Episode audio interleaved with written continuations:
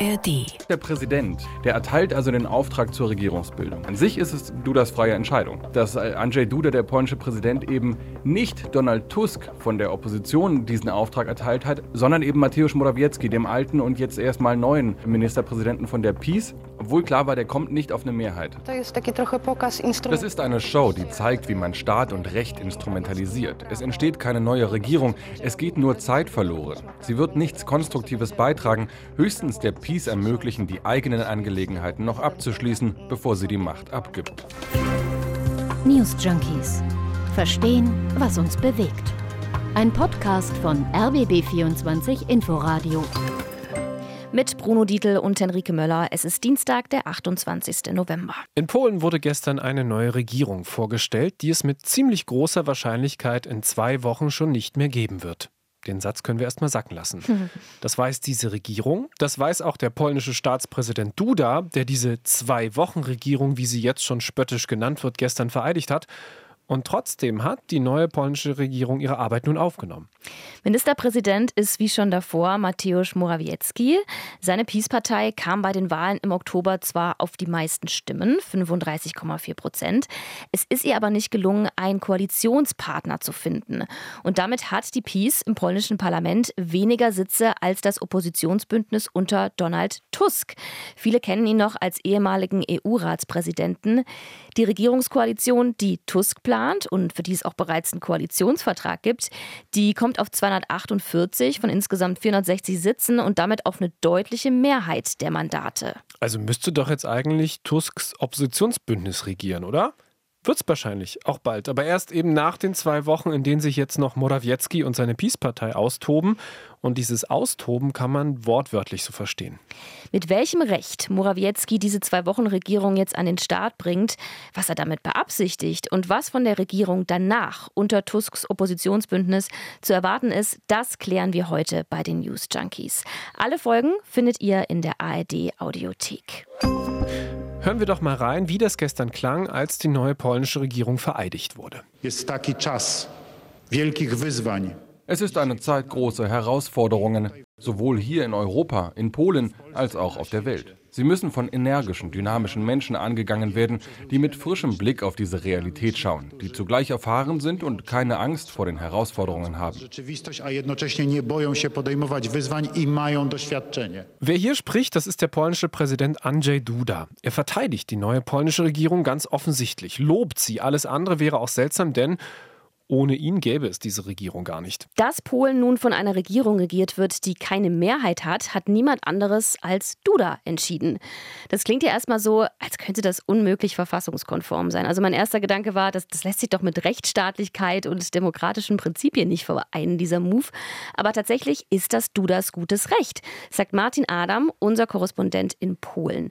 Denn der Präsident hat in Polen die Befugnis, frei zu entscheiden, wen er mit der Regierungsbildung beauftragt. Er kann kann an sich aussuchen, wen er da nimmt. Jetzt ist natürlich seine Verantwortung als Staatspräsident, dass er da nicht irgendeinen Quark entscheidet und einfach irgendjemand nimmt. Seine Argumentation ist immer, in der Tradition der polnischen politischen Geschichte sozusagen hat eben immer der Vertreter der Partei diesen, diesen Auftrag bekommen, die als stärkstes, als bestes abgeschnitten hat. Und das hat tatsächlich die PiS in diesem Fall auch wieder geschafft mit gut fünfunddreißig Prozent. Aber die Argumente aller anderen, die nicht zum PiS-Lager gehören, ist, nee, du bist Präsident, du musst entscheiden, wer eine Regierung bildet, die dann auch tatsächlich handlungsfähig ist. Und da zeigt sich eben, dass da dieses Oppositionsbündnis aus drei Wahllisten steht mit Donald Tusk, der dann als Premierminister da nominiert werden soll. Und die haben die Mehrheit. Also es wäre deine Verantwortung, lieber Präsident, denen jetzt den Vorzug zu geben, weil die können eine Regierung bilden. Aber an sich ist es äh, Dudas freie Entscheidung. Aber warum hat er so entschieden? Warum hat Duda der PiS-Partei den Regierungsauftrag erteilt und nicht dem Tusk-Bündnis? Also die naheliegendste Erklärung, Duda war selbst früher Mitglied der PiS-Partei. Im Zuge seiner Präsidentschaft musste er dann austreten, ist ihr aber nach wie vor programmatisch treu, also keineswegs ein neutraler Staatspräsident. Ja, vor diesem Hintergrund also naheliegend, dass sich Duda für die PiS einsetzt.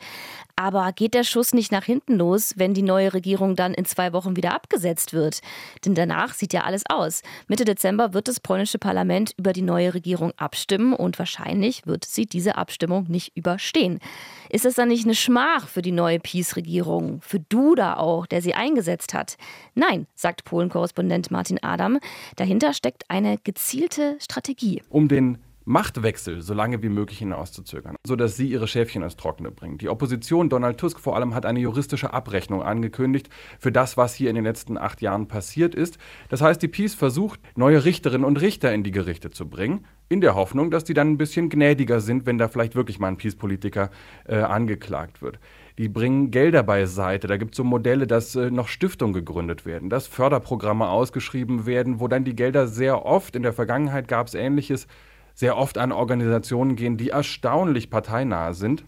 Sie versucht auch in vielen anderen Bereichen, in den Medien zum Beispiel, vorzubereiten, dass die nächste Regierung eben nicht diese tiefen Eingriffe in die Unabhängigkeit der Medien so schnell wieder rückgängig machen kann. Also der Kulturminister hat jetzt noch schnell die Statuten geändert der öffentlich-rechtlichen Medien, um sozusagen die eigenen Leute da festzuschreiben. Diese zwei Wochen Regierung unter dem alten und neuen Regierungschef Morawiecki macht also alles, um der neuen Regierung, die sehr wahrscheinlich Mitte Dezember übernehmen wird, das Leben schwer zu machen. Was Tusk und sein Bündnis inhaltlich planen, da gucken wir gleich auch nochmal genauer drauf.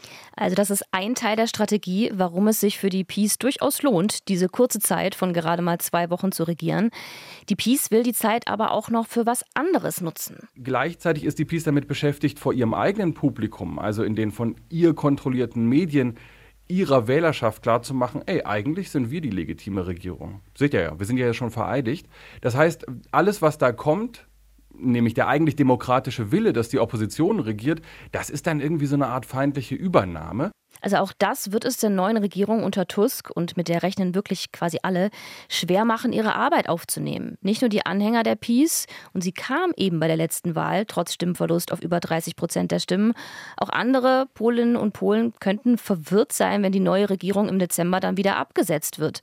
Und das wiederum birgt wieder eine Chance für die PiS. Aber da ist schon eine große Gefahr drin, da machen sich viele Menschen jetzt Sorgen, dass die PiS eben nicht einfach abtritt in Anführungsstrichen und anerkennt, dass die Wahl so gelaufen ist, wie sie gelaufen ist, sondern die ganze Zeit das eben rauszögert und parallel immer diese Geschichte spinnt von wir sind eigentlich die Wahlgewinner und wir haben ja jetzt auch eine neue Regierung. Die Strategie hinter Morawieckis Zwei-Wochen-Regierung geht aber noch weiter. Sein Kabinett jetzt gerade besteht nämlich zu fünfzig Prozent aus Frauen und auch das nicht ohne Grund, sagt Martin Adam. Und man hat verstanden, dass gerade die Frauen in der Wahl am fünfzehnten Oktober eine riesige Rolle gespielt haben. Was vor allem daran liegt, dass die PiS in den letzten acht Jahren massiv eingegriffen hat in die Rechte von Frauen. Also vor allem das Abtreibungsrecht ist ja de facto abgeschafft worden. Und ähm, das hat natürlich viele Wählerinnen mobilisiert. Ähm, es gab riesige Proteste in den letzten Jahren und das hat sich eben auch jetzt an der, bei der Wahl gezeigt, dass viele Frauen in Polen gesagt haben, so nicht. Und so wird das jetzt interpretiert, dass die PiS darauf reagiert, indem sie sagt, ah, schau mal, ah, okay, die Frauen, ah, die gibt es ja auch und die sind wichtig. Na gut, dann stellen wir jetzt eine ganze Menge Frauen nach vorne, aber eben symbolisch, ohne dass das tatsächlich eine politische Relevanz hätte, weil in diesen zwei Wochen wird jetzt nicht irgendwas ähm, politisch Wichtiges entschieden, was die Lage von Frauen in Polen verbessern würde. Also eigentlich ein Image-Move. Und vor allem auch ein verzweifelter Versuch, Frauen als Wählerin zurückzugewinnen. Wer weiß, ob das aufgeht, der Versuch der PiS. Dass sich die Regierung um Morawiecki nicht halten kann, das haben wir schon gehört. Aber wie genau wird der Showdown im Warschauer Parlament dann aussehen? Gucken wir uns jetzt an, genau wie die Ziele der vermutlich dann neuen Regierung um Donald Tusk. Wenn die zwei Wochen jetzt um sind, muss die PiS-Regierung von Morawiecki im polnischen Parlament ein Misstrauensvotum überstehen. Und das wissen wir jetzt schon, wird sie nicht. Und ein Mann hat auch schon angekündigt, dass es danach wiederum sehr schnell gehen soll. Also der Bundestagspräsident sozusagen, im, das polnische Pendant dazu, der wird gewählt von der Mehrheit der Abgeordneten im Parlament. Das heißt, der ist jetzt schon aus dieser Oppositionskoalition heraus gewählt worden. Und der sagt, wir werden im Grunde, sobald diese Abstimmung über die jetzt von der PiS gestellte Regierung stattgefunden hat, sobald diese Regierung von Morawiecki durchgefallen ist, werden wir die Sejm-Sitzung einfach weiterlaufen lassen. bis die nächste Regierung direkt steht? Ja, die Vorbereitungen für diese neue Regierung, die laufen schon. Also eigentlich kann man sagen, die sind schon so gut wie durch. Es gibt einen Koalitionsvertrag, es ist klar, Donald Tusk soll Premierminister werden. Also die stehen an der Startlinie und könnten sofort loslegen.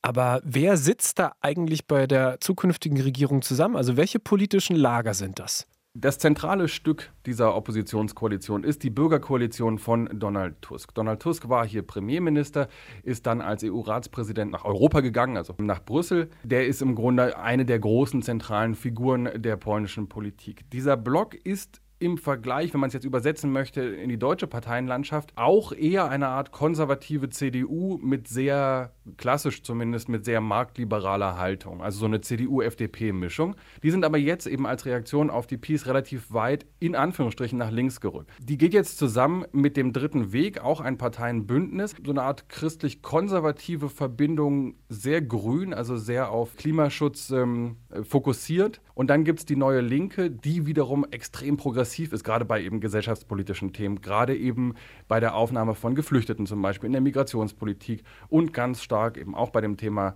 äh, Schwangerschaftsabbrüche. Und diese drei geben sich jetzt ganz große Mühe, klarzumachen, dass sie gut kooperieren können. Die haben schon einen Koalitionsvertrag vorgelegt, die treten immer sehr einig auf, die machen Witze miteinander, da wird auch viel über Twitter kommuniziert. Wie gut die sich dann wirklich verstehen, wenn sie denn dann mal an der Macht sind und wenn sie regieren müssen, das wird sich erst zeigen, denn es sind eben schon sehr verschiedene Bündnisse und gerade bei so Themen, wo dann so das katholische Wertekostüm auf eine linke kosmopolitische Haltung trifft, wie zum Beispiel Schwangerschaftsabbrüche, da kann es dann schon eng werden.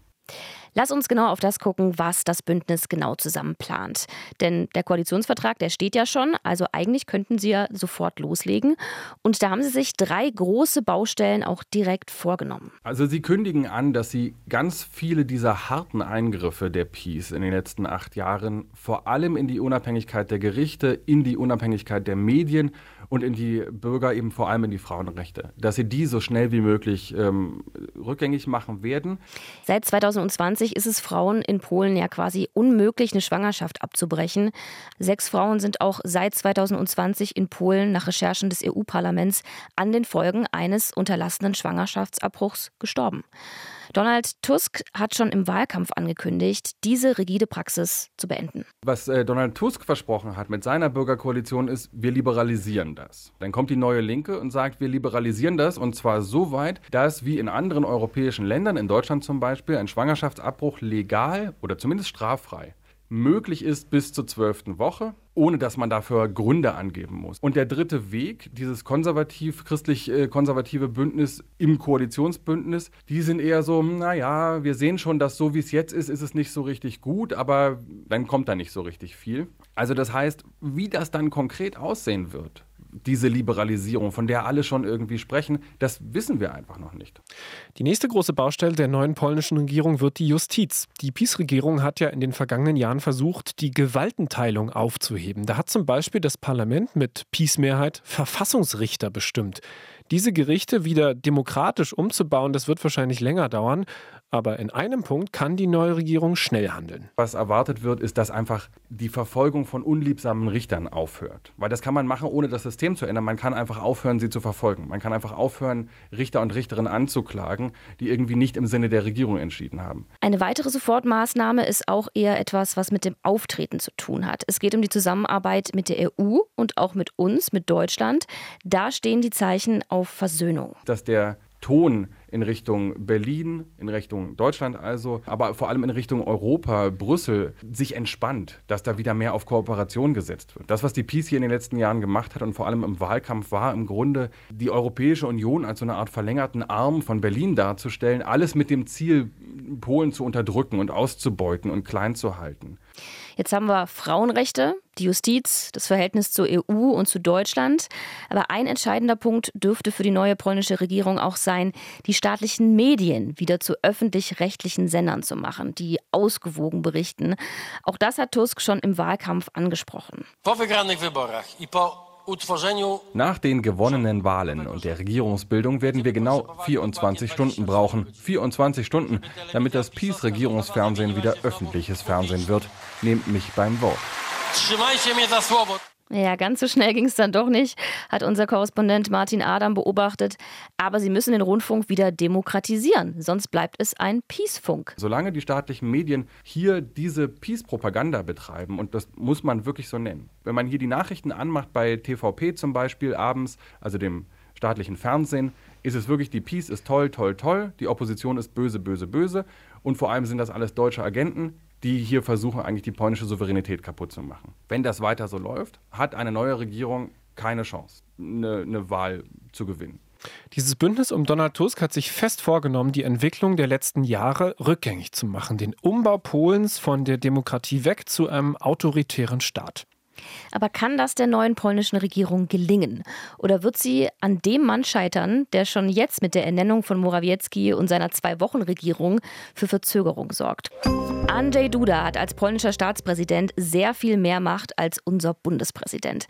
Zum Beispiel kann er, selbst wenn Donald Tusk dann im Dezember im Parlament mit seiner neuen Regierung gewählt wird, die Vereidigung der Regierung einfach rauszögern. Die Rechnung, von der jetzt eher alle ausgehen, ist, dass am elften Dezember die Abstimmung im Sejm stattfindet, bei der Mateusz Morawieckis Regierung aller Wahrscheinlichkeit nach durchfallen wird, dann eben in der fortlaufenden Sitzung Donald Tusk seine Regierung vorstellt, über die abgestimmt werden kann. Und dann könnte theoretisch, und das ist die Vermutung jetzt, am dreizehnten Dezember diese Vereidigung stattfinden. Okay, diese neue Regierung ist irgendwann vereidigt, aber sie bleibt weiterhin auf den PiS-nahen Staatspräsidenten Duda angewiesen. Ohne Unterschrift von Andrzej Duda ist ein Gesetz nicht gültig. Es ist im Moment nicht zu erwarten, dass er da irgendwie noch umschwingt und sagt, ja okay, ich arbeite jetzt doch mit euch zusammen. Es kann durchaus sein, dass er das blockiert alles. Und dann ist die Frage, können die das alles über Verordnung machen? Können sie das irgendwie am Präsidenten vorbei machen?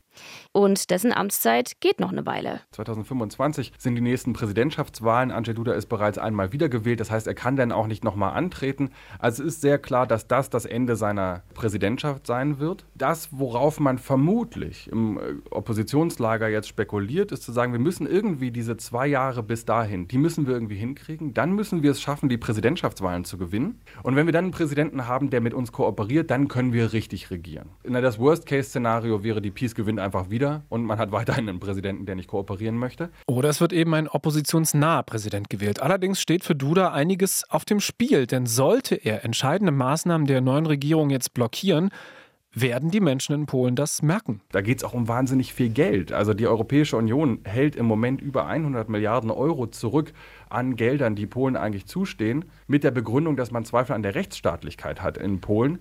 Wenn jetzt Andrzej Duda das alles blockieren würde, dass man da Reformen durchführt und dann diese Gelder bekommt, dann müsste er auch dafür gerade stehen, dass eben sehr, sehr, sehr viel Geld hier fehlt. Aber das ist alles Spekulation. Dass da nicht allzu viel Schamgefühl ist und dass man durchaus bereit ist, auch auf der offenen Bühne sich zu bereichern und zu blockieren, das sehen wir jetzt gerade.